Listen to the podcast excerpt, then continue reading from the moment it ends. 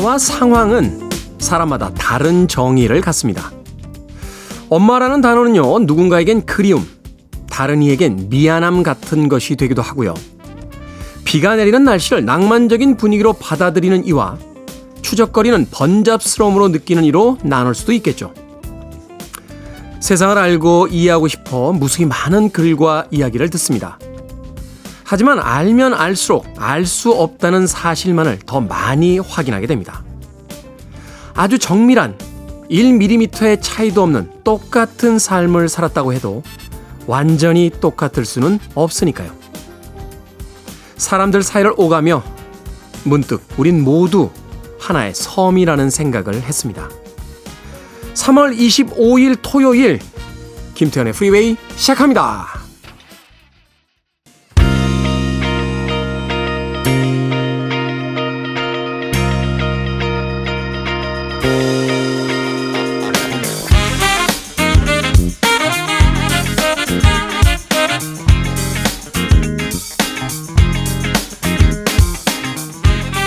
빌보드 키드의 아침 선택 김태훈의 프리웨이 저는 클 태 자 쓰는 태디 김태훈입니다.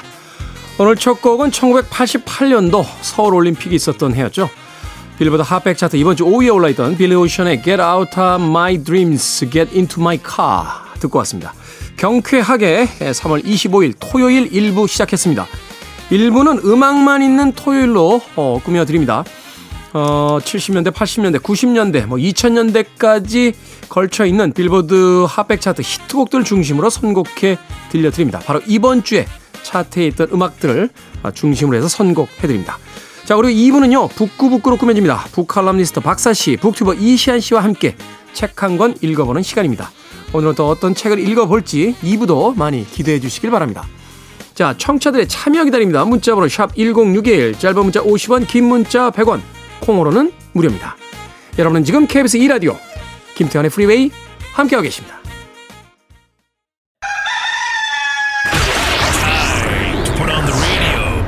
김태훈의 프리웨이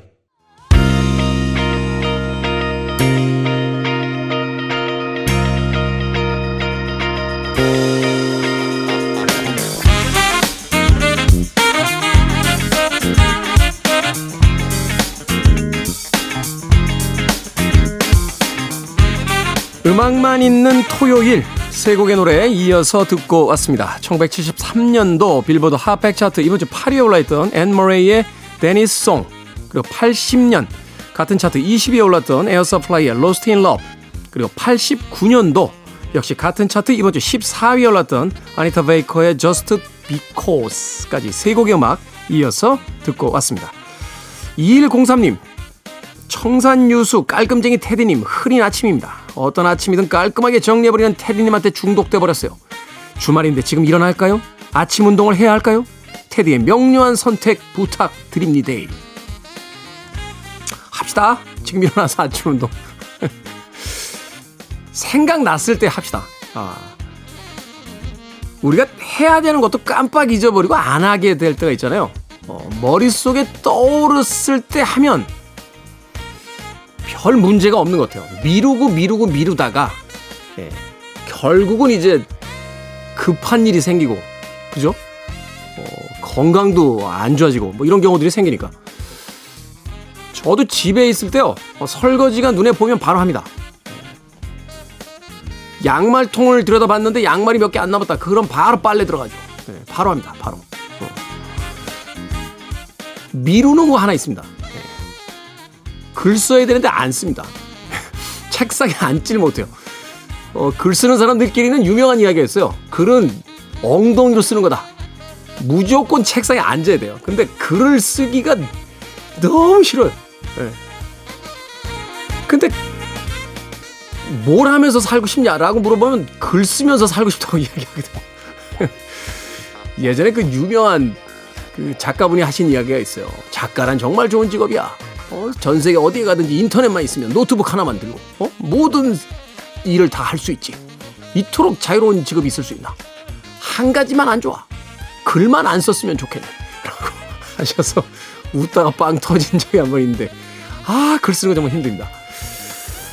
며칠 전에도 클래식 잡지에다가 아, 영화 타르에 대한 그 감상평, 이제 영화평을 올리는 원고가 있었는데 버티고 버티고 버티고 버티다가 편집장님이 전화가 와서 선배님 오늘 오후까지는 꼭 주셔야 돼요.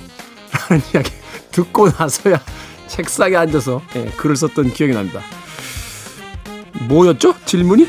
예, 주말인데 지금 일어날까요? 아침 운동 해야 할까요? 하셨는데 일어납시다. 생각났을 때 일어나서 운동도 합시다. 자, 음악 듣습니다. 1974년도로 갑니다. 빌보드 핫백 차트 이번 주 8위에 올라있던 레드본의 Come and Get Your Love 그리고 91년 같은 차트 4위에 올라있던 타라 캠프의 Hold You Tight까지 두 곡의 음악 이어집니다.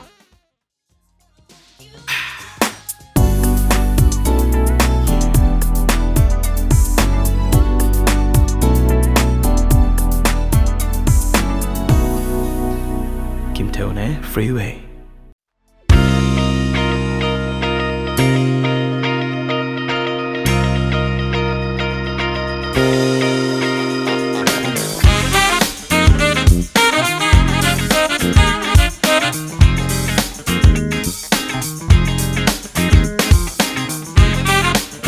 빌보드 키드의 아침 선택 KBS 2라디오 김태훈의 프리웨이 음악만 있는 토요일 함께하고 계십니다.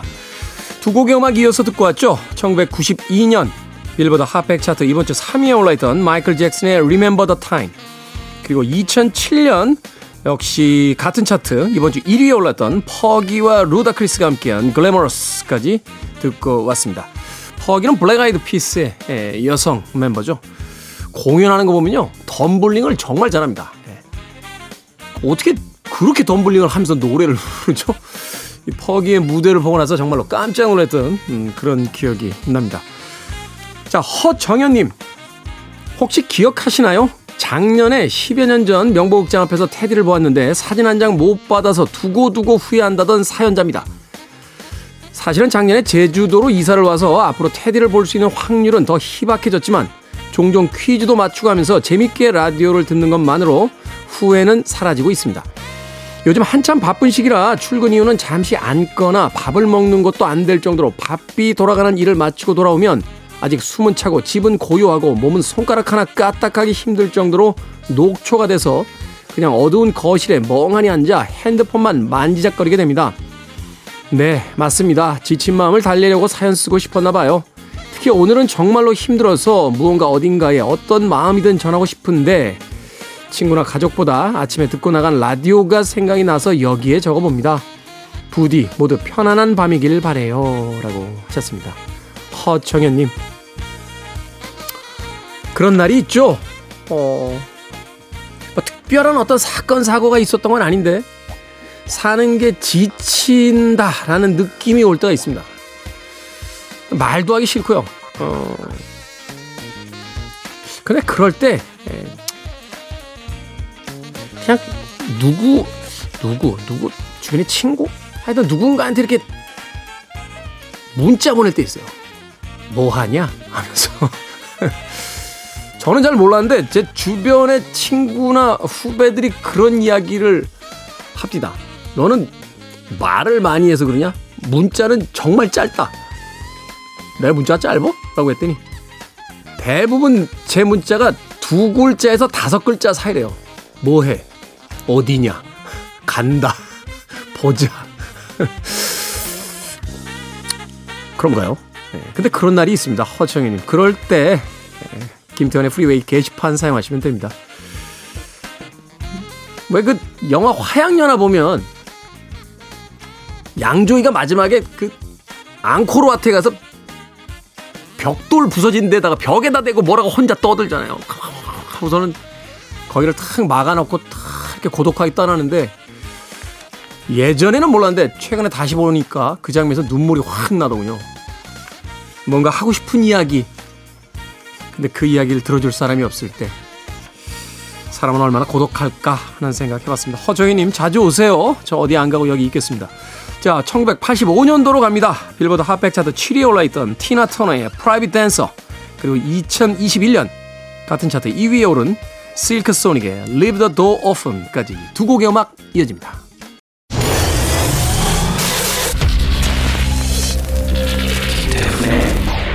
Freeway.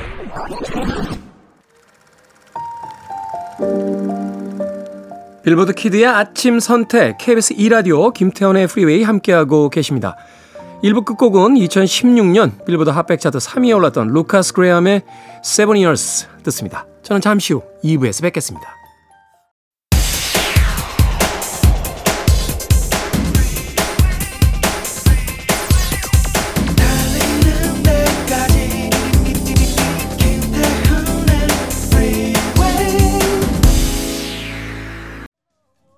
김태훈의 프리웨이 3월 25일 토요일 2부 시작했습니다. 2부 첫 곡은 컬처클럽의 War Song으로 시작했습니다. 자, 잠시 후 북끄북끄 어, 북튜버 이시한 씨, 북칼럼니스트 박사 씨와 함께 오늘은 또 어떤 책 이야기 나눠볼지 만나봅니다. I want it, I need it, I'm desperate for it. Okay, let's do it. 김태훈의 프리웨이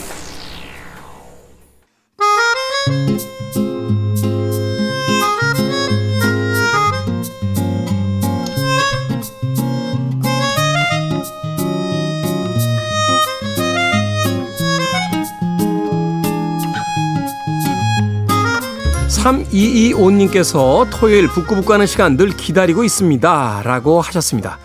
그렇습니다.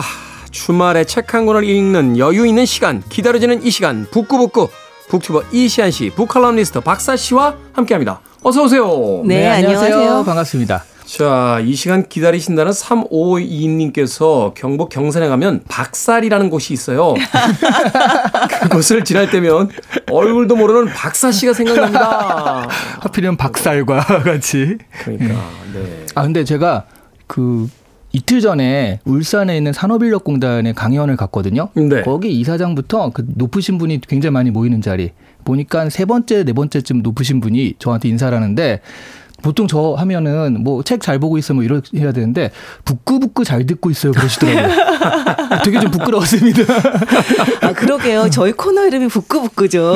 네. 매번 얘기를 하면서도 네 저기 실감하지 못했었는데 어 그렇게 말씀하시니까 정말 실감이 나네요. 아, 그래도 저기 울산에서 북구북구를 그렇게 꾸준히 들어주시고 그걸 먼저 생각해 주시니까 그것도 되게 감사하더라고요. 아 그렇죠. 근데 보통 프리웨이 잘 듣고 있습니다라고 아, 말씀하실 텐데 아 북구북구 굉장히 이 코너에 대한 어떤 찐팬의 냄새가 그렇죠. 납니다. 네. 음.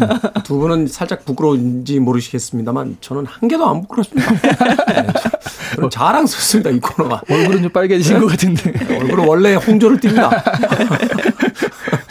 어, 대한민국 책 코너 역사상 이런 코너는 없었다. 이것은 책 코너인가 만담인가. 자, 북끄북끄 시작해 보도록 하겠습니다. 자, 오늘 읽어볼 작품은 이 에리 에리히 마리아 레마르크의 서부전선 이상 없답니다. 자, 에리히 마리아 레마르크. 어, 저희들에게 뭐 개선문이라든지 뭐 여러 가지 어떤 음, 작품들이 많죠. 사랑할 때와 죽을 때 같은 작품들도 있고 그 작품들 중에 그의 가장 대표작이자 비교적 이제 초기 작품으로 이제 손꼽히는 작품 이제 서부전선 네. 이상 없다인데 레마르크 어떤 작가입니까? 예, 1898년에 태어나신 분인데요.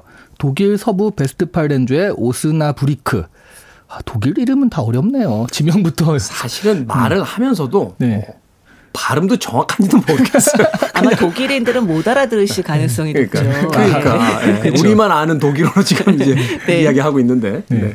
네. 성, 원래 이제 철학에 관심을 두며 성장을 했는데 성 요한학교에 다니던 14살 때 이미 칸트, 순수 이성 비판이나 니체와 쇼펜하우의 철학 서적을 탐독했다고 그래요. 14살 때요? 네. 만화로 하는 것과 없었을 텐데 당시에 그러니까. 굉장히 조숙하셨네요. 어, 네. 대단합니다. 네. 18세 때 1916년 민스턴 사범학교 재학 중에 징집되어 가지고요. 그러니까 18세 때 징집되니까 이 소설의 주인공과 같은 그런 그 그렇죠? 상황이거든요. 제1차 세계대전에 참전을 했고요. 본래 서부전선에 투입되었으나 부상을 입고서 야전병원에 수용되었다가 회복한 다음에 보병연대로 배치가 되었습니다. 재배치되고. 네. 그런데 그 다음에 전쟁이 일주일 후에 종전이 돼가지고 음. 예, 좀 예, 괜찮았죠. 예, 죽지 않고. 무사히 돌아오신. 네, 그렇죠. 전역 후에 귀향해서 교사가 되어서 임시직 교사로 교직 생활을 시작을 했는데 얼마 안 가서 그냥 그만두고요. 어, 자신의 유년기를 그 추념하는 데뷔작 꿈의 다락방을 출간하게 됩니다. 네. 근데 이게 뭐 처음부터 잘 되지는 않았고요. 편집인 기자 등 여러 직종을 거치다가 드디어 1929년에 1차 대전 참전 경험을 바탕으로 쓴 바로 오늘 소개해드릴 서부전선 이상 없다를 발표하면서 이제 한마디로 빵 터트리게 되죠. 음. 네, 전 세계적인 베스트셀러가 됐고요. 나중에 1931년에는 이 작품의 후속편이라고 할 수 있는 귀로를 쓰기도 했습니다. 그리고 반전주의 작가로 굉장히 유명해서요. 이게 독일 사람이니까 당시에 나치와 잦은 충돌 끝에 결국 1931년에 스위스로 망명을 했고요.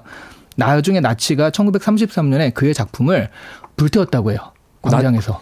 그 옛날에 인디아나 존스 3편인가요? 보면 아, 나오잖아요. 맞아요, 맞아요. 광장에서 네. 책 태우는 책 장면 있죠. 거. 네네. 네. 그래서 어 결국 망명 작가로서 스위스에 거주하다가 2차 세계 대전 직전에 1939년에 미국으로 망명을 했고요. 그 뒤에 뭐 개선문이라든가 어 뭐 이런 걸 발표하면서 47년에 또 미국 시민권을 취득했고 그리고 스위스로 돌아와요. 그 생각해 보면 독일 사람으로 태어나서 네. 미국 시민권을 가진 스위스에서 사는 사람이었던 거죠. 아, 정말 이 세계 대전의 시대에 이 유럽인들의 삶이라는 건 정말 뭐라고 해야 돼요? 끊임없이 유랑한 듯이.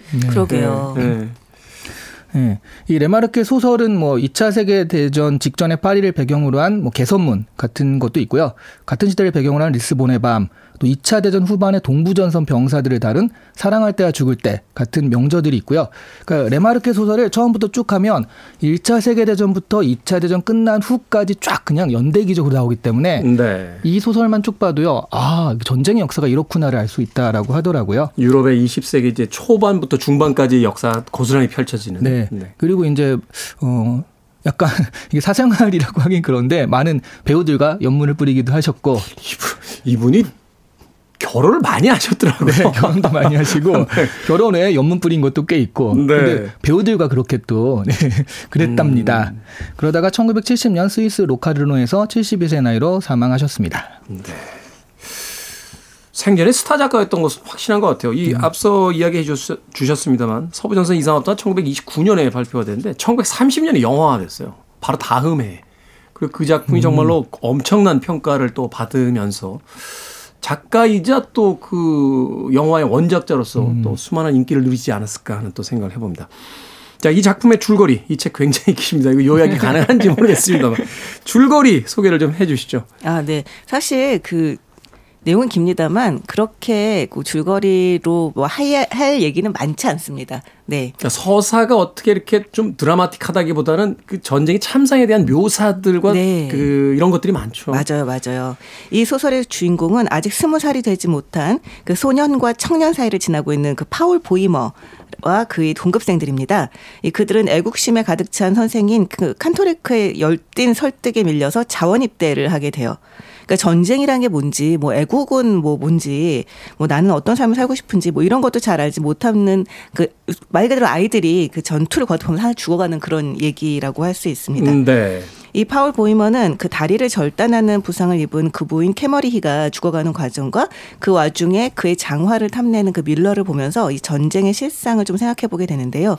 이후로 또 끔찍한 전투를 거듭하고 동료들을 하나둘씩 잃으면서 이 전쟁에 대해 회의를 하게 되죠. 이 그 와중에 다양한 사람들이 등장을 합니다. 뭐 정말 노련하고 영리해서 어떤 상황에서도 음식을 구해올 줄 아는 그 카진스키라고 하는 뭐 동료나 뭐 대식가인 차덴, 뭐 농사 짓다가 와서 빨리 수확을 했으면 좋겠다 막 이러고 있는 그 대터린과 같은 전우들도 있고요. 이 아이들을 괴롭히다가 뒷골목에서 응징당하는 힌멜슈토스나 이 부상병들을 제대로 사람으로 봐주지 않는 군의관 뭐 이런 사람들이 계속 네. 등장을 하게 되죠.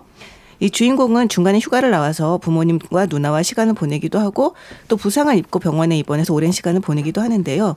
이런 뭐 휴가의 과정도 사실 굉장히 편안하진 않습니다. 이런 어떤 극단적인 환경의 차이로 오히려 좀 고통스러워하는 모습을 좀 보여주고 있죠. 음, 네. 이 대부분의 전우가 죽고 전쟁도 거의 끝나갈 즈음에 이제 카친스키가 죽습니다. 그리고 이후에 전쟁이 끝나기 바로 직전이죠. 그러니까 전쟁 끝나기 한 달 전이죠. 1918년 10월에 이 주인공인 파울 보이머도 3년여의 군인 생활을 끝으로 전사하게 됩니다. 그리고 그날 사령부 보고서에는 서부전선 이상 없음이라고 쓰여 있었다고 합니다. 네. 아마도 영화로 최근에 보신 분들 많으실 거예요. 근데 영화의 내용과는 조금 다르고 이제 시간의 순서도 조금 이제 뒤바뀌어 있고 또 마지막 장면에 되게 극적인 장면 같은 경우는 이제 책에 묘사가 되어 있지 않기 때문에 어, 어? 내가 본 영화랑 다른데? 하고 생각하시는 분들도 계실 것 같습니다. 저는 하지만 이거 저는 줄거리는 잘 전달했습니다. 어우, 예, 줄거리 예. 너무 잘 전달을 전 줄거리 따라가면서 약간 그 그리고 아무도 없었다 같은 느낌이었거든요. 음. 처음에 10개 인형 쓰는데 하나씩 없어지잖아요. 아, 여기 친구들이 쫙 있었는데 한 명씩 한 명씩 이게 죽어나가는 게 오딱 그리고 아무도 없었다 같은 그런 느낌이 좀 있었어요.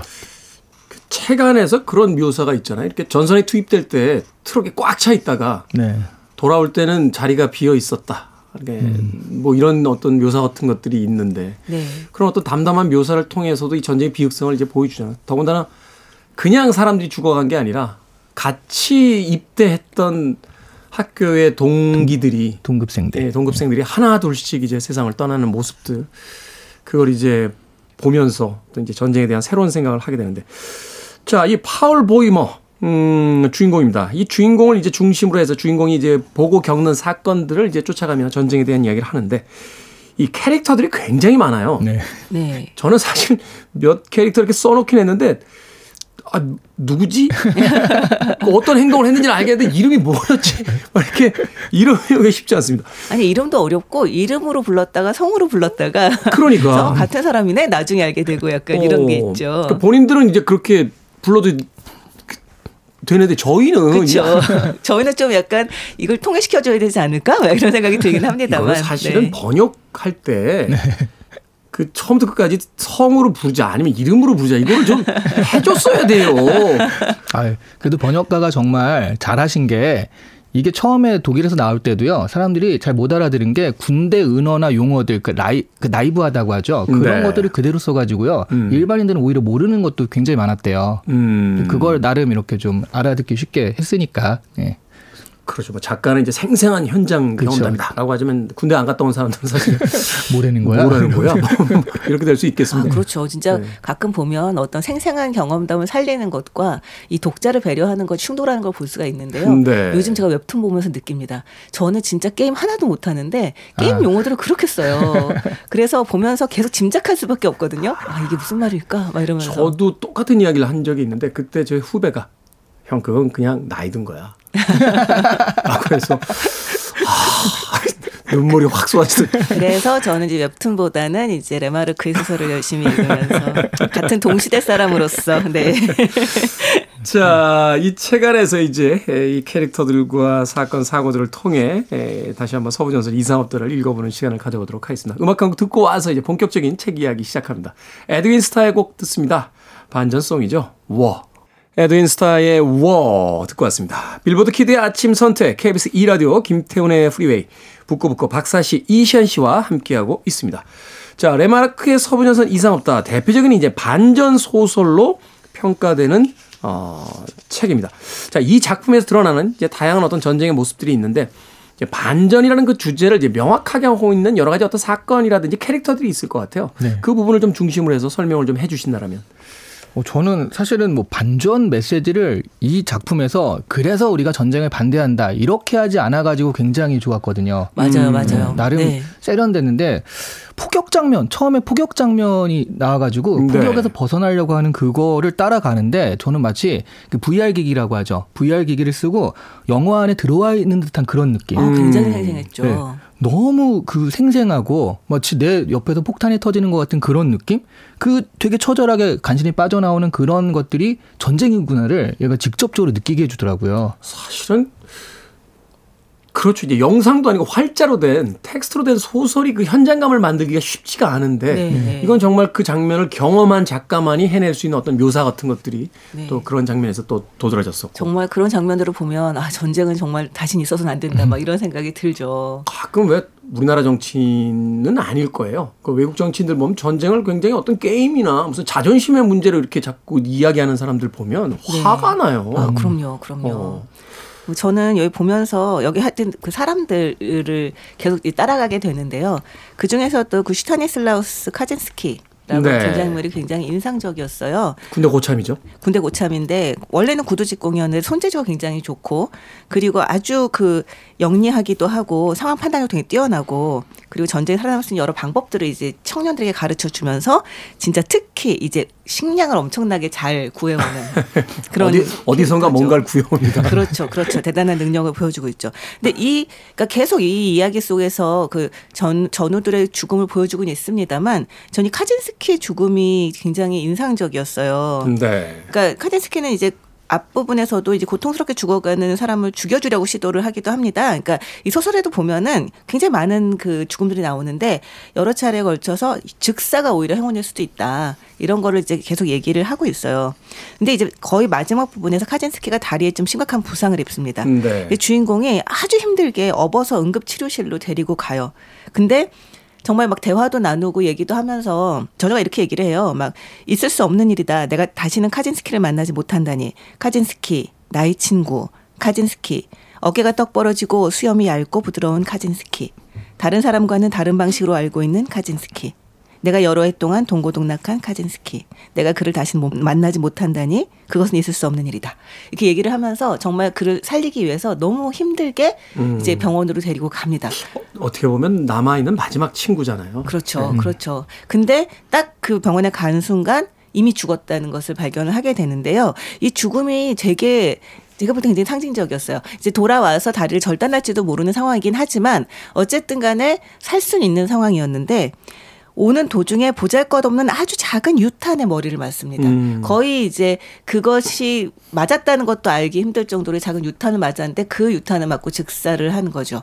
그래서 여기서 죽음을 확인하고 난 다음에 주인공이 굉장히 그러니까 어떤 공허한 반응을 보입니다. 그러면서 이렇게 얘기해요. 모든 것은 예전 그대로이다. 다만 국경 수비병 슈타니슬라우스 카진스키가 죽었을 뿐이다. 그 이상 나는 아무것도 아는 게 없다. 라고 음. 얘기를 하는데 너무 덤덤해서 정말 눈물이 나더라고요. 싸죠 느낌이. 맞아요. 그러니까 사실은 한 개인의 이야기로 들어가면 정말 뜨겁고 절절한 서사들이 있지만 그것이 이제 저희 이제 전쟁이라는 어떤 거대한 사건 속에서 보면 하나의 숫자로만 보이는 무의미한 어떤 그 대상처럼 이렇게 느껴지게 만들잖아요. 네, 네. 그러면서 이제 파울 보이머라는 이 주인공이 자신의 그 마지막 친구를 잃는 그 장면에서의 어떤 이 담담한 어떤 감정 상태, 감정 상태가 담담한 거 아니죠. 묘사가 이제 담담하게 그렇죠. 이어지는데 그 어떤 절망감과 그 어떤 허무함 같은 것들을 또 느낄 수 있어서 굉장히 또 인상적이었던 부분이기도 했습니다. 저는 이 동료들끼리 대화 장면이 굉장히 인상적이었어요. 음. 도대체 전쟁은 왜 하는 거야? 누가 일으킨 거야? 이 결론이 누군가는 이걸로 이득을 얻고 있겠지 하면서 막 그러다가 그 누구였죠? 크로프인가요? 결국은 양쪽 군의 그 지휘관들끼리 나와서 몽둥이로 싸우면서 결정을 하라 그래. 왜 우리를 괴롭히는 거야? 옛날에 동양에서는 그렇게 싸웠잖아요. 장수들이 장수들끼리 딱. 나와서 어. 그렇죠. 그러니까 그러면서 막 이 그 대화를 나누는 장면 그게 사실은 되게 우픈 장면 같은 것이었어요. 네. 어. 그러니까 군대라는 곳이 사실 이를테면 뭐 지적인 수준들도 굉장히 다르고 뭐 자기 직업도 다르고 이제 생활의 기반도 다른 사람들이 한 군데 모이는 거잖아요. 네. 그래서 이들의 대화 내용을 보면 굉장히 원초적인 수준에서 대화를 하거나 혹은 약간 진지한 얘기를 하더라도 굉장히 동문서답들을 하거나 하는 걸 보여줄 수가 있습니다. 주로 대화가 먹는 거. 그렇죠. 그다음에 전쟁. 전쟁은 왜 하는 거야? 그리고 전쟁 끝나면 뭐 할 거냐?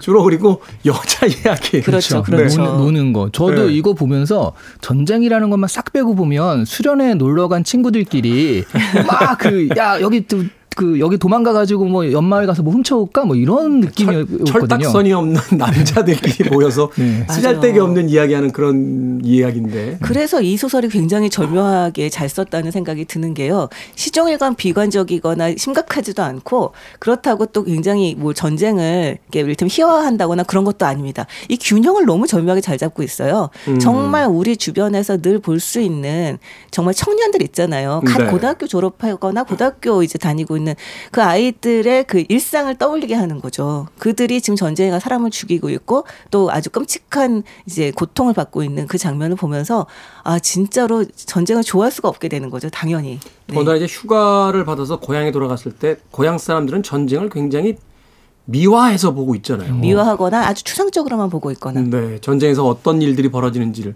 그러니까 주인공이 점점 이제 입을 닫게 되는. 그럼요. 그래서 막 전쟁은 그런 게 아니다 얘기를 하면 어 너는 잘 모르는 모양인데 라면서 얘기를 하죠 어른들이. 방금 전쟁터에서 돌아왔는데. 그렇죠. 야, 네가 전, 네. 뭘 전쟁? 이 아이들을 좀 선동하거나 이런 것들이 되게 추상적으로 이 사람들이 느껴 있다. 아까 후방에서는 그러니까 그렇게 뜨거, 보인다. 그냥 감정적으로 뜨겁기만 해요. 어, 위대한 독일, 프랑스 저것들을 다 없애버리다 뭐 이런 식인데 막상 그들의 그 섣부른 어떤 구호 속에서 전쟁터에 참호에 들어가야 되는 건 음. 소년들이잖아요. 그렇죠. 그러면서 자기들은 후방에서 정말 죽음의 냄새도 맡고 있지 못하면서 편지를 보내서 너희는 강철 같은 청, 춘들이다 막 이러고 있으니까 정말 너덜너덜해진 아이들이 피식피식 웃으면서 그 편지를 보는 그런 얘기가 나오죠. 저는 이 작품을 보면서 참 절묘한 시점이라는 생각을 했던 것이 뭐냐면 그리스 신화에 왜 그 트로이의 목마가 나오는 그 트로이 전쟁이 있잖아요. 그 그리스 신화 속의 트로이의 전쟁은 소위 이제 영웅들의 이야기란 말이에요. 음. 아킬레스가 있고 거기 뭐 그 헥토르가 나오고 음. 뭐, 뭐 일리아드 오디세이스가 네. 나오고. 근데 만약 그 트로이 전쟁을 병사들의 시각에서 썼다라면 어떨까? 저는 서부전선 이상 없다를 보면서 그런 생각이 드는 거예요. 병사들의 입장에서는 그렇죠, 그렇죠. 도대체 왜 저 여자애 하나 때문에 헬렌 하나 때문에 우리가 여기서 이런 고생을 해야 돼? 막 그러면서 그렇죠. 아니 그러면 아킬레스랑 헥토르랑 둘이 싸워서 승부를 내라 그래 왜 계속 전쟁을 하는 거야 뭐 이런 이야기들 같은 것들 그래서 사실은 이 영웅주의로 1차 세계대전 전까지의 전쟁이라는 건 사실 영웅들의 이야기였잖아요 근데 그것을 아주 어 평범한 보병의 입장에서 어 소년병들의 입장에서 써갔다는 것만으로도 이 작품이 굉장히 당시에도 굉장히 충격적으로 많은 독자들에게 다가가지 않았을까 하는 또 생각을 해봤습니다. 네. 네. 자, 전쟁을 다룬 작품들이 굉장히 많습니다. 어, 뭐 어떤 평론가는 전쟁에 대한 작품은 서부전선 이상 없다와 누구를 위하여 종을 위하 두권 빼고는 다 별로다라고 그 두 권을 다 베낀 거에 불과하다 뭐 이런 이야기를 하기도 하던데 이 소설이 다른 전쟁 소설과 좀 특별한 점이 있다면 뭐가 있을까요? 그렇죠. 역시 그런 생생한 어떤 표현인 것 같아요. 그래서 그 정말 기억에 남은 건 마지막에 주인공이 그러니까 그 정찰을 나갔다가 참호 속에 고립이 되잖아요. 네. 그때 이제 적군이 여기에 떨어져 가지고 죽는데 굉장히 느리게 아. 죽는 과정을 옆에서 지켜보잖아요. 그렇죠. 네. 그, 자, 그 장면이 가장 하이라이트죠. 자기가 이제 찔렀는데 네. 바로 죽질 않고 그래서 자기가 찌른 병사 적군 병사 이야기를 나누는 장면 같은 게 이야기 나눠줘 붕대로 감아주려고 하고 근데 붕대를 감아주는 이유 중에 하나가 나중에 혹시 잡혔을 때 내가 얘를 위해서 최선을 다했다는 걸 보여주기 위해서 네, 네. 것도 있고 그 그런 여러 가지 감정들이 복차 그, 복, 그 교차하는데 되게 생생했거든요 그게 그래서 네. 그런 모습들이 진짜 명작이다라는 느낌이 들더라고요. 네. 게다가 이 주인공이 정말 그 한가운데 있거든요. 그러니까 아까 말씀하셨을 때 그 전쟁의 한가운데 있는 느낌을 준다라고 했던 게 뭐냐면 이 주인공이 단지 외부자의 시선으로 이 풍경을 관찰하고 있는 것이 아니라 이 안에서 같이 구르고 겪고 있다는 것을 굉장히 실감나게 묘사를 하고 있습니다. 예를 들어서 이 전쟁 한가운데 총을 이제 들고 막 뛰는 그 군인들이 아주 네. 극한의 공포에 휘말리잖아요. 그래서 신병대 같은 경우는 패닉에 빠져가지고 아주 뭐 이렇게 이를테면 전진이 하려고 한다거나 어, 어. 뭐 그래서 오히려 같은 군인들 이를테면 선임병들이 그 신입을 붙잡아 놓고 구타를 해서 진정을 시켜야 된다거나 그런 장면들도 보이고요. 그 교관이었던 힘멜스토스인가요? 그 네, 네. 그렇게 음. 잘난 척하더니 전쟁터에 와서 완전, 맞아요. 완전히 겁쟁이로 밝혀지잖아요. 그래가지고 네. 막그 그 뭐죠 수, 그 초소에 숨어 있는 것을 이 주인공이 막 따개를 때려서 끌고 나가는 음, 네. 그런 이야기들도 보이는데요. 또 한편 자신이 패닉에 빠져서 이 빗발치는 총탄 아래서 엉금엉금 기어가면서 여기가 도대체 어디고 나는 어디로 가야 되는지도 모르는 상태에서 그 공포를 느끼는 것도 또 묘사를 하고 있습니다. 네. 아까 말씀하셨을 때 우리가 전쟁 얘기를 할 때 뭐 수십 명이 수, 수십만 명이 죽었다, 수백만 명이 죽었다 뭐 이런 식의 숫자로만 얘기를 할 뿐 그 하나하나의 죽음에 대해서는 사실 생각을 하지 못한다. 된다라는 말씀을 하셨었는데 이 작품의 미덕은 그 하나하나의 죽음들을 정말 구체적으로 보여주고 있다는 거예요. 정말 그들의 인생이 하나하나가 다 다르듯이 그들의 죽음 또한 하나하나가 다 다른 모습을 보여줍니다. 네. 네. 그렇죠. 어, 무명의 어떤 숫자에 잠들어 있던 사람들을 하나씩 다 불러내서 그들이 우리가 똑같은 그 피와 살로 이루어진 인간들이었다는 것을 생생하게 이제 보여줌으로써 네. 많은 사람들에게 이제 반전의 메시지를 더 강력하게 이제 제시했던 작품. 네, 그것뿐만이 아니라 그러니까 살아있는 자의 슬픔도 굉장히 잘 묘사를 음, 하고 있어요. 음. 저는 굉장히 좀 인상적이었던 게 뭐냐면 사회에서 어느 정도 자리를 잡고 직업을 가지고 뭐 이를테면 가족을 꾸리고 이런 사람들은 전쟁에 왔었어도 가족을 이제 그리워하고 전쟁 끝나면 가족에게 돌아갈 생각을 합니다. 그런데 여기 주인공인 아이들 같은 경우는 정말 어떤 그 사회와 끈이 너무 약해요. 네. 그러니까 뭐냐면 자기 직업이 지도 않고 어떤 미래를 살지도 불투명하고 자기 가족이라고는 이제 부모 정도인데 부모도 이제 이 나이 때는 사실 부모하고 제일 거리감이 있을 때잖아요. 부모로부터 이제 독립하는 그 나이죠. 그렇죠, 네. 그렇죠. 그래서 아이들끼리 모여서 얘기를 하면서도 돌아가서 뭘 할 수 있을지 상상을 못 해요. 학교는 이미 뭐 더 이상 의미가 없어졌고. 그렇죠. 전쟁이 끝나면 뭐 해야 될지에 대해서 그냥 멍하죠. 그렇죠. 그러니까 이 전쟁이라는 것이 전쟁에 온 사람들은 죽은 사람이든 산 사람이든 다 인생이 다 파괴가 된다는 거예요. 음. 그러니까 정말로 말 그대로 와 이건 정말 초토화로구나. 라는 거를 실감나게 만들어줍니다.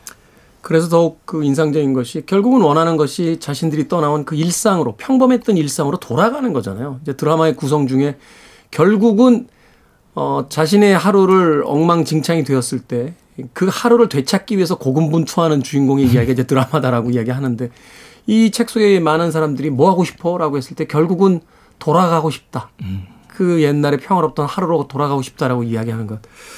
참 책을 보면서 어 절절한 어떤 그런 느낌을 받기도 했습니다. 음악 한 곡 듣고 와서 어, 조금 더 책에 대한 이야기 나눠보도록 하겠습니다. 역시 대표적인 반전 음악으로 어, 평가되죠. 크랜베리스입니다. 좀비스.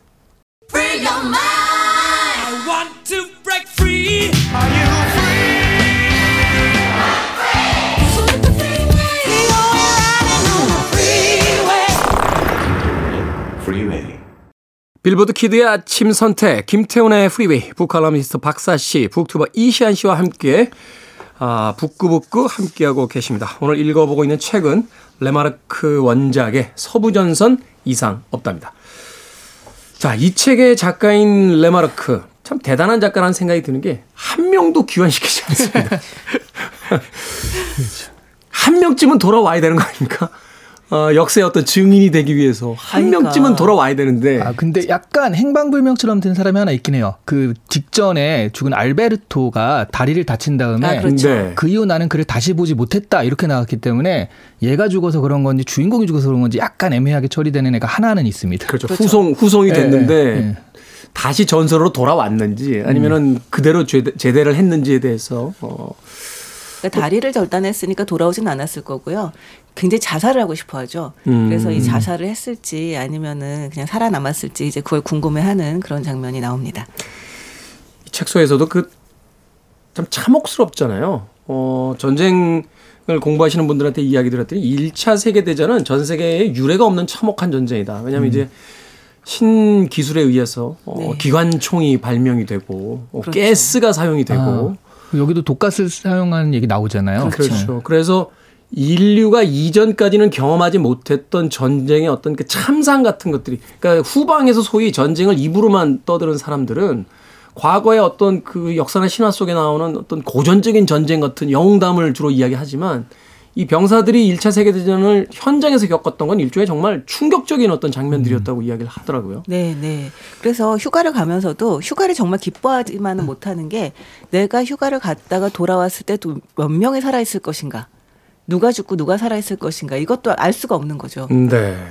참 그래서 이 주인공이 결국은 휴가 나온 걸 괜히 나왔다는 후회 아닌 후회를 하는 장면 같은 것도 이제 등장을 하게 되는데 네. 자이 극 중의 주인공인 파울 보이머 만약에 살아남았다면 그런 어떤 인생을 살았을까요? 저는 이 다른 사람들의 죽음은 굉장히 자세하게 묘사되는 반면에 이 사람은 한 페이지도 안 되거든요. 그왜 죽었는지도 몰라요. 왜 죽지도 않나. 네. 그 평안히 죽은 것 같다 뭐 이런 식으로 그래서 음.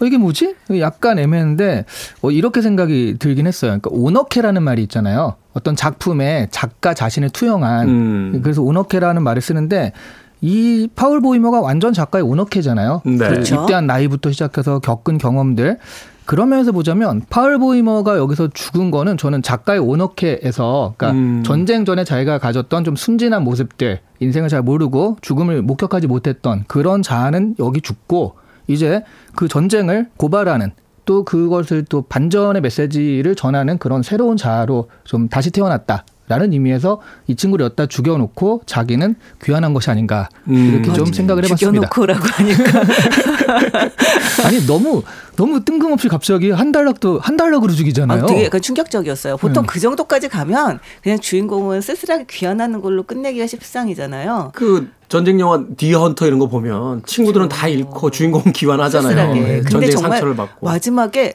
뭐라고? 약간 이런 생각이 들 정도로 그러니까 왜 죽었는지 묘사도. 없고 네. 심지어는 엎어져 있어요. 음. 얼굴도 안 보이게 등만 보이고 네. 그러면서 갑자기 1인칭이 3인칭으로 바뀌죠.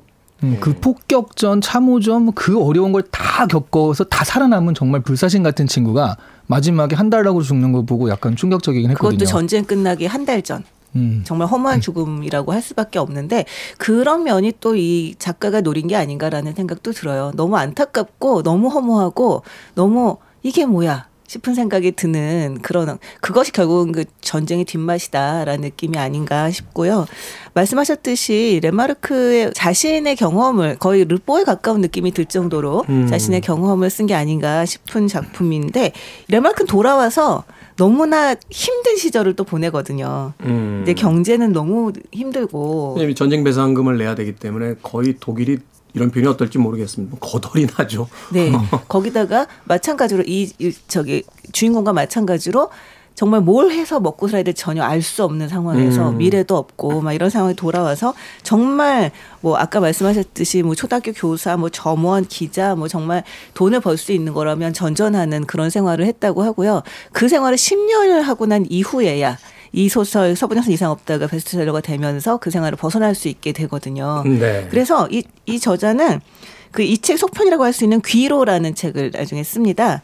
근데 이 책에서는 전면 병사들이 전쟁이 끝난 뒤에 고향으로 돌아와서 그 시리와 좌절 속에서 어떻게든 살아보려고 애쓰는 그런 음. 광경을 그리는 소설이라고 해요. 그러고 보면 또 이제 후속작을 쓰려고 또 To be continued. 그뭐 후속작 아닌 후속작이 나왔죠. 이 2차 그렇죠. 세계대전이 발발되는 바람에 결국은 또 사랑할 때와 죽을 때 같은 작품들을 또 쓰게 되는데. 아, 근데 정말 너무 다 명작이에요. 저는 사실은 대학교 때, 아, 이제 글을 쓰는 삶을 살겠다라고 이제 아주 의욕에 차서 학교를 다닐 때, 첫 1학년 여름방학에 레마르크 개선문을 읽고, 나는 제 이- 인생작이에요. 이 소설 이후에는 글을 쓴다는 게 무슨 의미가 있지? 이런 생각이 드는 거예요. 어, 라비크. 우리 같은 우리 같은 진짜 전쟁이니 뭐니 삶도 죽음도 모르는 인간들이 무슨 글을 쓴다고 이러고 앉아 있지? 이런 생각이 들어가지고 한 달 이 여름방 내내 한 글자도 못 쓰고 지냈던 기억이 납니다. 이 책의 외적인 이야기는 합니다만 라비크라는 그 남자 주인공 좀 불행하잖아요. 네. 어느 쪽에도 속하지 못하고 사실 불법 체류를 해야 되고 의사인데 이 근데 그렇게 살고 싶었어요. 너무 멋있어서. 실력 있는 유령 이사로. 아니 책이 너무 너무 멋있는 거예요. 그 개선 하여튼 뭐 아 예. 그렇군요. 세상은 넓고 다양한 사람들이 있군요. 전쟁을 다루고 있는 반전 소설을 이야기하다 이렇게 깔깔거려도 되는지 모르겠습니다만 그렇죠. 어, 이 극 중의 주인공인 파울 보이모가 살아서 돌아왔다라면 음, 그 실제 인물인 레마르크처럼 전쟁을 고발하는 작가가 됐거나 아니면 친구를 찾아갔다가 경찰들에게 괴롭힘을 당하는 람보가 되거나 그렇죠. 어, 모든 어떤 방향으로 다 비극을 이야기하고 있는 그러니까 전쟁에서 결국 승리한 자는 아무도 없다라는 걸 예, 보여주고 있는 그런 작품이 아닌가 생각을 해봤습니다. 자, 한 줄 추천사로 마무리하도록 하겠습니다. 아, 이 책이 처음 나올 때 서문이 이렇게 썼다 그래요. 이 책은 고발도 아니고 또 고백도 아니다. 비록 포탄은 피했다 할지라도 역시 전쟁에 의해서 파괴된 어느 시대를 보고하는 시도에 지나지 않는다. 이제 이 보고서가 나온 지 오래됐으니까 이 보고서 한 번쯤은 읽어봐야 되지 않을까 합니다. 네. 100년 전에 쓰여진 책인데 지금도 여전히 유효한 인간은 아직도 전쟁을 하고 있습니다. 네. 정말 전쟁이 얼마나 끔찍한지 잊지 않기 위한 백신으로 종종 읽어줘야 하는 소설이 아닐까 합니다. 근데 저 이 이 구절 좀 읽어드리고 싶어요. 정말 감탄했던 구절이거든요. 그리고 이게 바로 어떻게 보면 이 소설의 요약본이 아닐까 싶은데요. 우리는 사실들에 의해 불타버린 상태에 있다. 우리는 장사꾼처럼 차이점들을 알고 있고 도살자처럼 필연성을 알고 있다. 우리는 더 이상 아무런 근심 없이 지낼 수 없는데도 끔찍할 정도로 아무래도 상관없다는 식으로 살고 있다. 우리가 존재하고는 있지만 과연 살고 있는 걸까? 우리는 어린아이처럼 버림받는 상태에 있고 나이 든 사람들처럼 노련하다. 우리는 거칠고 슬픔에 잠겨 있으며 피상적이다. 나는 우리가 행방불명되었다고 생각한다. 라고 이야기를 하는데요.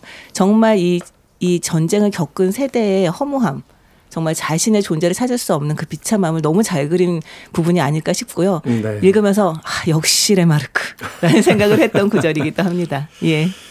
1차 세계대전이 끝난 뒤에 에, 대두됐던 예술의 사조 중에 이제 다다이즘이라고 있잖아요. 모든 형식과 그, 그 구성을 다 부정하는 그러니까 그 당시에 젊은이들이 얼마나 큰 좌절과 사회가 혼란에 빠졌는지, 이 문명이라고 부르셨던 인간이 얼마나 참혹한 존재인지 예, 깨닫게 해주었던 음, 바로 그 전쟁과 그 전쟁을 고발한 레마르크의 서부전선 이상 없다 읽어봤습니다. 자 다음 주엔요. 어, 만우절을 맞아서 잠깐 만우절을 맞아서 뭘 하나요? 만우절이 무슨 우리 경축 행사도 아니고 만우절을 맞아 카를로 콜로디의 아동 문학인 피노키오를 읽어보도록 하겠습니다. 거짓말을 왜 하면 안 되는지. 피노키오를 거짓말로 소개해도 됩니까 혹시? 자, 북튜버 이시한 씨, 북칼럼니스트 박사 씨와 함께했습니다. 다음 주에 뵙겠습니다. 고맙습니다. 네, 네, 감사합니다. 계세요. 음악 한 곡 더 듣습니다. 그린데이입니다. 21 Guns.